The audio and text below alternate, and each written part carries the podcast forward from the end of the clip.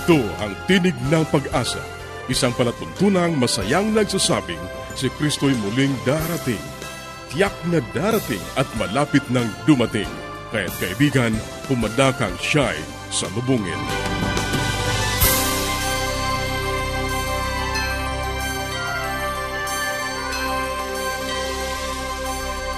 Binabati natin ang ating mga kaibigan at mga tagapakinig sa iba't ibang lugar na naaabot ng ating palatuntunan. Maraming salamat sa inyong patuloy na pagsubaybay. Ito pa rin ang Tinig ng Pag-asa, ang programang hatid sa inyo ng Adventist World Radio. Sa inyo na hindi pa nakatatanggap ng mga aklat at mga aralin sa Biblia na aming ipinamimigay, maaari pa rin po kayong makipag-ugnayan sa amin. Sumulat lamang sa Tinig ng Pag-asa, P.O. Box 401, Manila, Philippines. Tinig ng Pag-asa, P.O. Box 401, Manila, Philippines. O mag-email sa tinig at awr.org. Tinig at awr.org. Maaari ka rin mag-text sa Globe 0917-1742-777. 0917-1742-777. At sa Smart 0968-8536-607. 0968-8536-607. At para ma-download ang mga hindi napakinggang programa, magtungo lamang sa ating website www.awr.org www.awr.org Maaari ka rin magpadala ng mensahe sa ating Facebook page facebook.com slash awr Luzon, Philippines. facebook.com slash awr Luzon, Philippines. Ang ating mga pag-uusapan ngayon sa buhay pamilya, pagpapalago ng pagsasama ng mag-asawa. Sa gabay sa kalusugan, ang pagpapatuloy ng ating paksang pinasimulan, mga sakit sa balat, ringworm o boni, paano nagkakaroon nito ang tao at paano ito maiiwasan at sa pag-aaral ng salita ng Diyos, makapagbibigay ka ba ng wala ka? Iyan ang ating mga tatalakayin dito pa rin sa Tinig ng Pag-asa. Manatili kang nakikinig. Di ko sukat akalain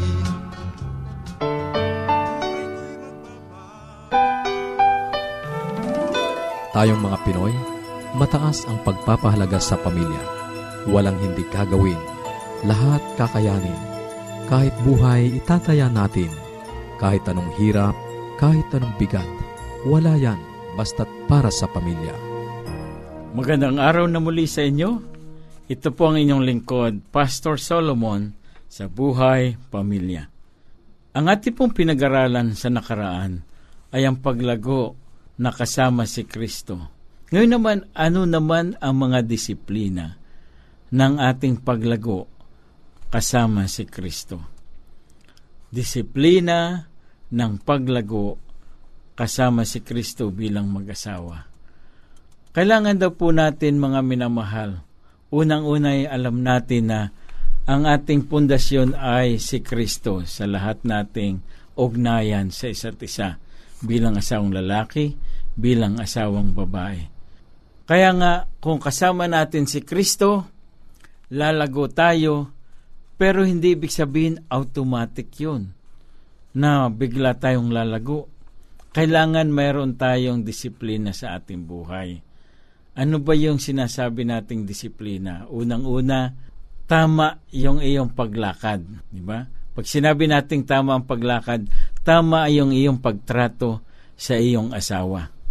Tama yung iyong pagsasalita, tama yung iyong sinasabi, kasama ng iyong paglakad at pag-aksyon na nakikita ng iyong asawa. Yan ang unang disiplina. Ang karamihan sa mag-asawa ay nagkakaroon ng problema kapag binanggit mo yung ito yung aking gusto. Ang aking gusto ang masusunod, hindi yung sa iyo. Isasara mo ang iyong pandinig at magsasalita ka lamang na walang pagkakataong magsalita yung iyong asawa. Yun ang sabi rito, ikalawang disiplina ay yung pakikinig at pagbibigay ng punto sa iyong asawa upang maibigay ang kanyang damdamin. Ang pag-aasawa po, ang sabi rito sa atin mga minamahal, ay napakalagang pundasyon yung komunikasyon sa bawat isa ng lalaki at ng babae. Kapag inyong pinag-usapan ang inyong plano sa buhay, nagkakaroon ng pagkakaiba ng opinyon, pagkakaroon ng uh, ibang damdamin, ay doon pala lalabas na sasabihin natin, ba, iba pala yung iyong ini-expect at iniisip na gagawin ko. Gayun din ang sasabihin ng babae, iba pala yung iniisip ko sa iyong hinahangad na mangyari. O kapag kayo nagsimulang mag-usap, mayroong tamang komunikasyon, yun daw yung ikatlong disiplina, bibigyan ng respeto ang opinyon ng iyong asawa upang makita na ang inyong pagsasama ay mayroong layunin, mayroong goal sa inyong buhay na gusto ninyong marating. Kaya nga kasama rito sa spiritual na ating paumuhay bilang mag-asawa, tayo ay mananalangin magkasama, kayo ay mag-uusap na magkasama, kayo ay magbabasa ng Biblia na magkasama, at bibigyan pansin ninyo na hindi lang basta nag-uusap, kundi isasama ang buong pamilya kung meron kayong mga anak, kasama sa pag-uusap, kasama sa pananalangin, at kasama rin sa pag-awit ng mga awiting nagbibigay pugay sa ating Panginoon. Kaya nga totoo yung sinasabi, a family that prays together stays together. Ang pamilya na lagi nananalangin magkasama ay nananatiling matatag at magkasama habang buhay. Paano po natin na uh, tatanggapin yung tanong ng sabi, nagiging problema ng mag-asawa yung kapag hindi kompleto, walang anak. Wala kayong kasama sa buhay. Ayan. Kaya po nagkakaroon ng problema dahil sa inisip nila sila lamang dalawa. Kung wala kang anak, isipin mo kasama ninyo ang Panginoon. Tatlo kayo. Ang lalaki, ang babae, at ang Diyos na siyang pumapatnubay sa bawat isa. So, sabihin natin, paano magkakaroon ng disiplina sa paglago? Kapag iniisip mo, hindi lamang palang gusto mong mapalasaya ay ang iyong asawang babae, kundi mapaganda ang iyong salita dahil nakikinig ang Panginoon. Kasama ninyo sa inyong buhay ang Panginoon. May iwasan ang pagsasalita ng hindi angkop kung iniisip mo lagi na kasama ninyo ang Panginoon. Yung ibang mga tao, kapag may anak, ayaw nilang magsigawan. Ayaw nilang mag-away. Pero doon sa walang anak, isipin natin mga minamahal. Hindi ka magsasalita ng hindi angkop dahil ang Diyos ay nakikinig. Ang Diyos ay nakakakita sa lahat mong mga gawi at alam niya kung hindi ka nagsasabi ng matapat sa iyong asawa. Kung magkagayon, magkakaroon daw ng disiplina sa ating buhay, yung spiritual intimacy ay lalago at magiging kayong malapit sa isa't isa. Ang inyong pagmamahalan ay titingkad at lagi kayong magkakaroon ng panahon na magpuri sa Panginoon. Mayroon akong tatlong hakbang dito na maganda natin gawin bilang mag-asawa at magkaroon ng disiplina sa buhay pamilya. Unang-una, kapag tayo nanalangin na kasama ang iyong asawa, siguraduhin ninyo ng inyong purpose o layunin ay magkaroon ng tunay na relasyon sa Panginoon, tamang relasyon. Tandaan natin mga minahal, tamang relasyon. Ang ikalawa, makinig sa sinasabi ng isa't isa at kapag nakinig ka, iyong i-encourage ang bawat isa na magsabi ng tama, nakakabuti at nakaka-inspire. Pampa-inspire doon sa iyong kasama sa buhay. At ang ikatlo, sa tamang disiplina, ay isipin natin na regular yung inyong ginagawang pakikipagunay sa Panginoon araw-araw. Kung tuwing umaga kayo nagpe-pray, laging umaga. Kung tuwing gabi, lagi kayo magpe-pray kasama ng Panginoon tuwing gabi. At sa ganon, makikita natin na yung disiplina ay magiging ah, gawi at yung gawi ay magiging ng pangkaraniwan sa iyong buhay na kasama ang Panginoon sa tuwi-tuwi na. Hindi mo naisipan, dapat ba kaming mag-worship? Dapat ba kaming magbasa ng Bible? O dapat ba kaming manalangin? Kapag ito'y naging gawi sa iyong buhay, titingkad ang pagsasama mag-asawa, magkakaroon ng disiplina, at ang Panginoon ang sentro ng buhay pamilya. Muli po, ito po ang inyong lingkod, Pastor Solomon nagsasabing, ang Panginoon ay mabuti sa atin. Ingatan natin ang ating pagsasamang mag-asawa sapagkat siya ang sentro ng ating buhay.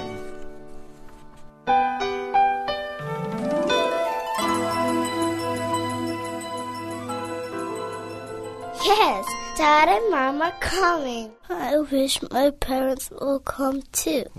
The best way to spend time? It's with family. Adventists care.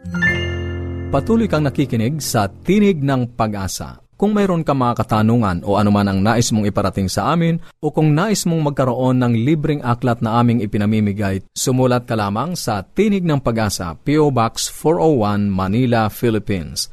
Tinig ng Pag-asa, P.O. Box 401, Manila, Philippines. O mag-email sa tinig at awr.org. Tinig at awr.org. Maaari ka rin mag-text sa Globe 0917-1742-777. 0917-1742-777. At sa Smart 0968-8536-607. 0968-8536-607. Susunod, ang gabay sa kalusugan. Isa na naman po magandang araw sa ating mga tagapakinig. Sana po ay nandiyan kayo at lagi ninyo binubuksan ang inyong mga radyo upang makinig sa ating programa. At sa portion pong ito ay makakasama niyo po ako si Dr. Linda Limbarona at itutuloy po natin yung pinag-usapan natin nung nagdaang araw. Ito po ay tungkol sa mga buni. Nako, kayo po ba'y naka ranas na na magkaroon ng buni. Alam po ninyo, yung sinabi ko nga, iba-ibang parte ng katawan ay naaapektuhan ng buni. Kung ito po ay sa ulo, ang tawag po dyan ay tinea capitis. Kung ito po ay sa bigote or sa balbas, ito po ay tinea barbae. Kung ito naman po ay sa katawan, sa hita, sa likod, sa dibdib, ito po ay tinea corporis. Kung ito naman po ay tumama sa inyong mga singit-singit, no? Yan sa ating mga underwear portion, ito ay tinatag na tinea cruris. Minsan sa ano, no, yung sa ating harapan, sa may buhok sa harapan ay pwede rin po yan. At kung ito naman ay tumama sa kamay, ay tinea manum. Dahil yung manum po ay hand yan.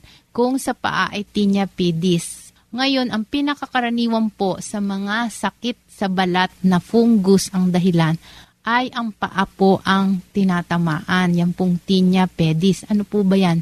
Yung buni or alipunga nating tinatawag. Nako, yung pong iba ay akala ay normal na parte na ng buhay ang magkaroon ng alipunga or yung pagbabakbak or pangangati ng balat sa paa, lalo-lalo na po dun sa singit. Alam niyo po ba kailangan gamutin yan dahil madalas yan po ang nagiging dahilan ng masamang amoy na nanggagaling sa paa. Yung pala, may infection dahil merong mga germs dyan na namumuhay. Lalo na po dito sa ating bansa ay mainit or dito sa portion ng Asia na to, tropical. At may mga tao na mapawisin ang paa kaya dyan po tumatama ang infection, no? Bakit po yan nakukuha? Minsan, isa lang po ang sapatos. Kailangan kung prone po tayo ay at least may pamalit tayo na sapatos. At ang medyas ay cotton at araw-araw ay pinapalitan. At alam nyo, sabi nila, minsan kahit limang buwan pala dun sa loob ng medyas or nalabhan na, ay nabubuhay pa rin ang infection. So, kailangan sa kumukulong tubig ang kasuutan, no? Except siguro yung may garter kung hindi man kumukulo ay yung mainit or ibilad to sa araw ng matagal para mamatay ang mga germs na yan, ano? At uh, ganun din po syempre yung sa mga damit or sa katawan. Ngayon, ito pong tinea capitis, yung sa ulo, sabi ko nga po, karaniwan sa mga kabataan, sa mga bata sa school, no? Yung mga school age children. At ito po ay pwede namang inuman ng antibiotic for fungus. Maski po itong sa parte ng katawan, pwede pong lagyan ng pamahid. Kung hindi makukuha ng pamahid or kung paulit-ulit ay may mga antifungal tablets po na pwedeng inumin. Ngunit marami rin pong pamahid sa balat na pwede pong magtanggal niyan. At importante nga po ay ang pag-iwas, ano, yung pong tinea manum, yung sa kamay, ay kadalasan po yan yun sa mga trabaho naman ay laging basa ang kamay, no? Lalo na po sa palengke, yung mga nagtitinda ng isda or nagtitinda ng gulay, nung lagi pong nabababad sa tubig ang kamay. O di kaya kung ang trabaho naman ninyo ay paglalaba, no? Basta yung pong laging ang kamayin nababasa, no? Yun po ay pwede ring pagbahayan. So, importante rin po yan natutuyuin.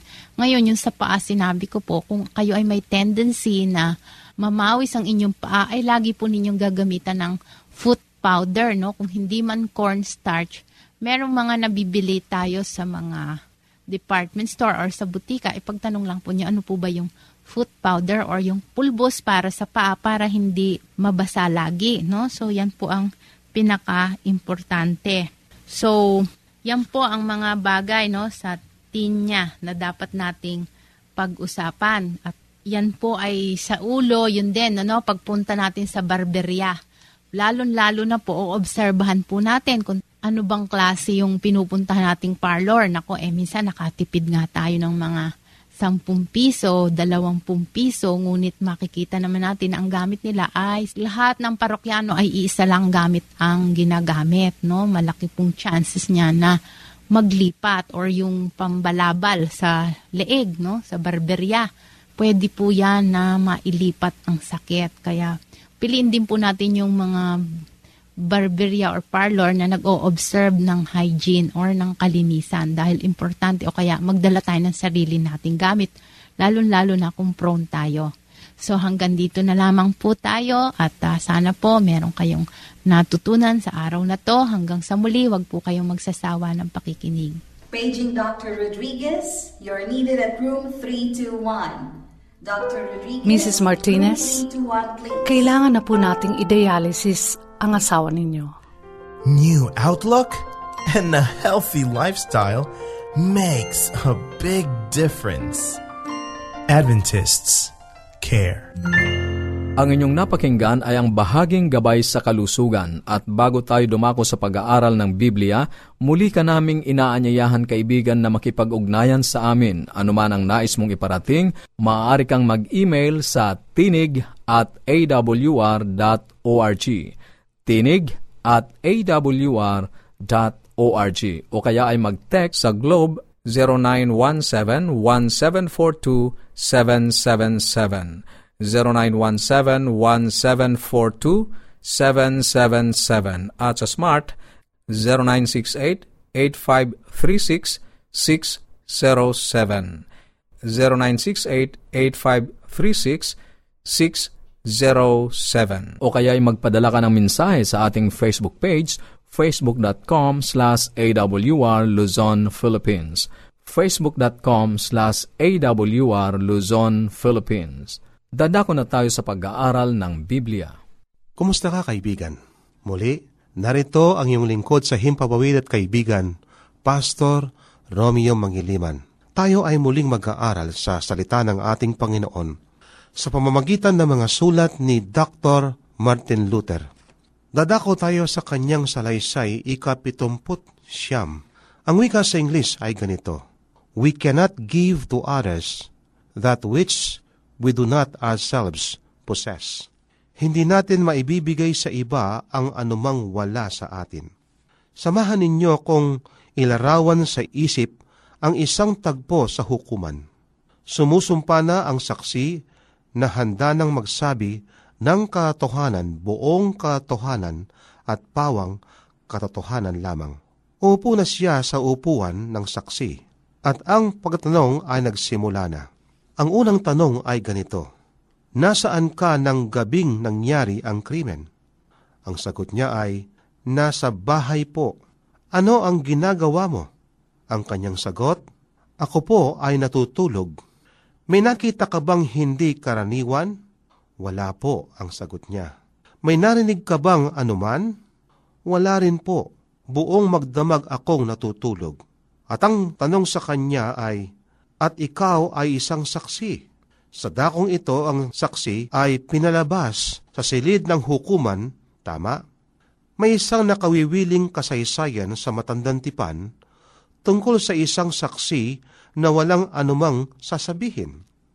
Si Absalon ay nagpanukalang agawin ang kaharian ng kanyang ama na si David. Kasalukuyan may digmaan at sa init ng labanan, ang kabayo ni Absalon ay nagdaan sa ilalim ng isang mababang sanga at si Absalon ay namatay nang sumabit ang kanyang buhok. Nasaksiyan ito ni Kusi na binili nang sabihin kay Haring David ang kanyang nakita. Ngunit may isang lalaki na gusto ring magsabi, si Ahimaas. Lumapit siya sa punong tagapamahala at nagsabi, Tatakbo rin ako. Tumugon ang punong kawal, Bakit? Gusto mo bang tumakbo? Wala ka namang ibabalita. Ngunit nagpilit si Ahimaas at mabilis siyang tumakbo kahit na wala siyang anumang sasabihin. Ang totoo ay una siyang nakarating at nagpatira pa pa sa harapan ng hari at sinabi, ang lahat ay mabuti na hindi naman totoo. Ngunit nang pilitin siya ni Haring David na magsabi ng tungkol kay Absalom, ang kanyang itunugon ay, nakakita ako ng kaguluhan, ngunit hindi ko alam kung ano yon. Segunda Samuel 18:29. Marami na mga Kristiyanong nananampalataya ang tumatakbong kasama ni Ahimaas. Siya'y magigising ngunit walang isang pabalita. Upang maging mabisang saksi, kailangan may sinasaksihan kung walang buhay na pananampalataya kay Kristo bilang personal na tagapagligtas, ang ating impluensya ay hindi mararamdaman sa isang sanglibutan na sabihin natin nangangailangan ng pabalita para sa iyo o para sa ating Panginoon. Hindi natin maibibigay sa iba ang anumang wala sa atin.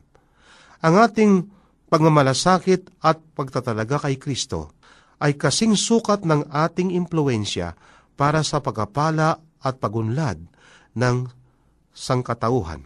Kung walang totoong paglilingkod, tunay na pag-ibig, walang katotohanan ng karnasan ay walang kapangyarihang tumulong. Ang unang hakbang upang maging saksi para kay Kristo ay ang magkaroon para sa iyong sarili ng karnasang makasama siya. Hindi sapat ang makita ang pagbabago sa buhay ng iba o madama ang kapangyarihan at kagalakan ng Ibanghelyo. Sa makatwid kaibigan, ang pinakamabuting paraan ng pagsaksi, ikaw ay merong personal na karnasan sa ating Panginoon. Iyong nadama, iyong nakita, iyong naranasan ang ginawa ng Panginoon para sa iyo. Sa makatwid ang wika sa atin ng kristyanong pagsaksi ay dapat na laging nakabatay sa karnasang personal Walang maniniwala sa isang kristyanong saksi na magsasabi lamang ng nakita ko ang isang kaguluhan ngunit hindi ko alam kung ano yoon.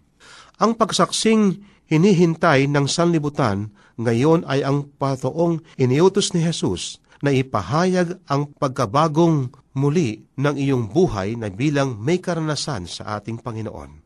Nakatulad ng sinasabi sa banal na kasulatan, merong isang lalaki na taga-Gadara. Siya ay inalihan ng masamang espiritu. Siya ay pinasukan ng demonyo. Kaya ang sabi sa atin na mabasa San Marcos 5.19, Pagkatapos na siya'y pinagaling ng ating Panginoon, pagkatapos na siya ay nanumbalik sa dati niyang isipan, ang wika ng ating Panginoon sa kanya, umuwi ka sa iyong mga kaibigan at ibalita mo sa kanila ang lahat na ginawa ng Panginoon para sa iyo at kung paanong kinaawan ka ng Panginoon. Kaibigan, ito ang ating kailangan. Ipakita natin sa sanlibutan kung ano ang ginawa ng Panginoon sa atin. Sapagkat kung tayo magkasalita sa karnasan ng iba, hindi nating gaanong may pagkakaloob ang tamang pabalita sapagkat hindi nating karnasan, kaibigan. Kaibigan, walang ibang magandang pagsaksi at pagkasabi ng mabuting balita para sa iba, maliban sa isang karnasan at sa isang buhay na binago ng ating Panginoon. Kaibigan, ikaw ba ay binago ng Panginoon? Ikaw ba ay nakaranas ng pagkapatawad ng Panginoon? Ang mga taong hindi marunong magpatawad, bagamat sabihin natin ang Diyos ay pinatawad sila, pero hindi naunawaan kung ano ang bunga at kung ano ang epekto sa kanyang buhay na pagkapatawad ng ating Panginoon. Kaibigan, nakita mo ba ang ginawa ng ating Panginoon doon sa krus ng Kalbaryo? Iyo bang nabasa at nalaman mo at naunawaan mo kung ano ang ginawa ng Panginoon para sa iyo? Kaibigan, kung iyong naunawaan at iyong naintindihan kung ano ang ginawa ng Panginoon para sa iyo, ito ang mabisang paraan ng pagsaksi para sa iba. Maraming salamat sa iyong pakikinig. Sana'y nakinabang ka sa ating mga pag-aaral. Muli ka naming inaanyayahan na makipag-ugnayan sa amin sa anumang katanungang nais mong iparating, gayon din kung nagnanais kang magkaroon ng mga libreng aklat at mga aralin sa Biblia. Sumulat ka lamang sa Tinig ng Pag-asa, P.O. Box 401, Manila, Philippines Tinig ng Pag-asa, P.O. Box 401, Manila, Philippines. Maaari ka rin mag-email sa tinig at awr.org. Tinig at awr.org o magpadala ng mensahe sa ating Facebook account facebook.com slash awr Luzon, Philippines facebook.com slash awr Luzon, Philippines Maaari ka rin mag-text sa Globe 0917-1742-777. 0917-1742-777. At sa Smart 0968-8536-607. 0968-8536-607. At upang ma-download ang mga hindi napakinggang programa, magtungo lamang sa ating website www.awr.org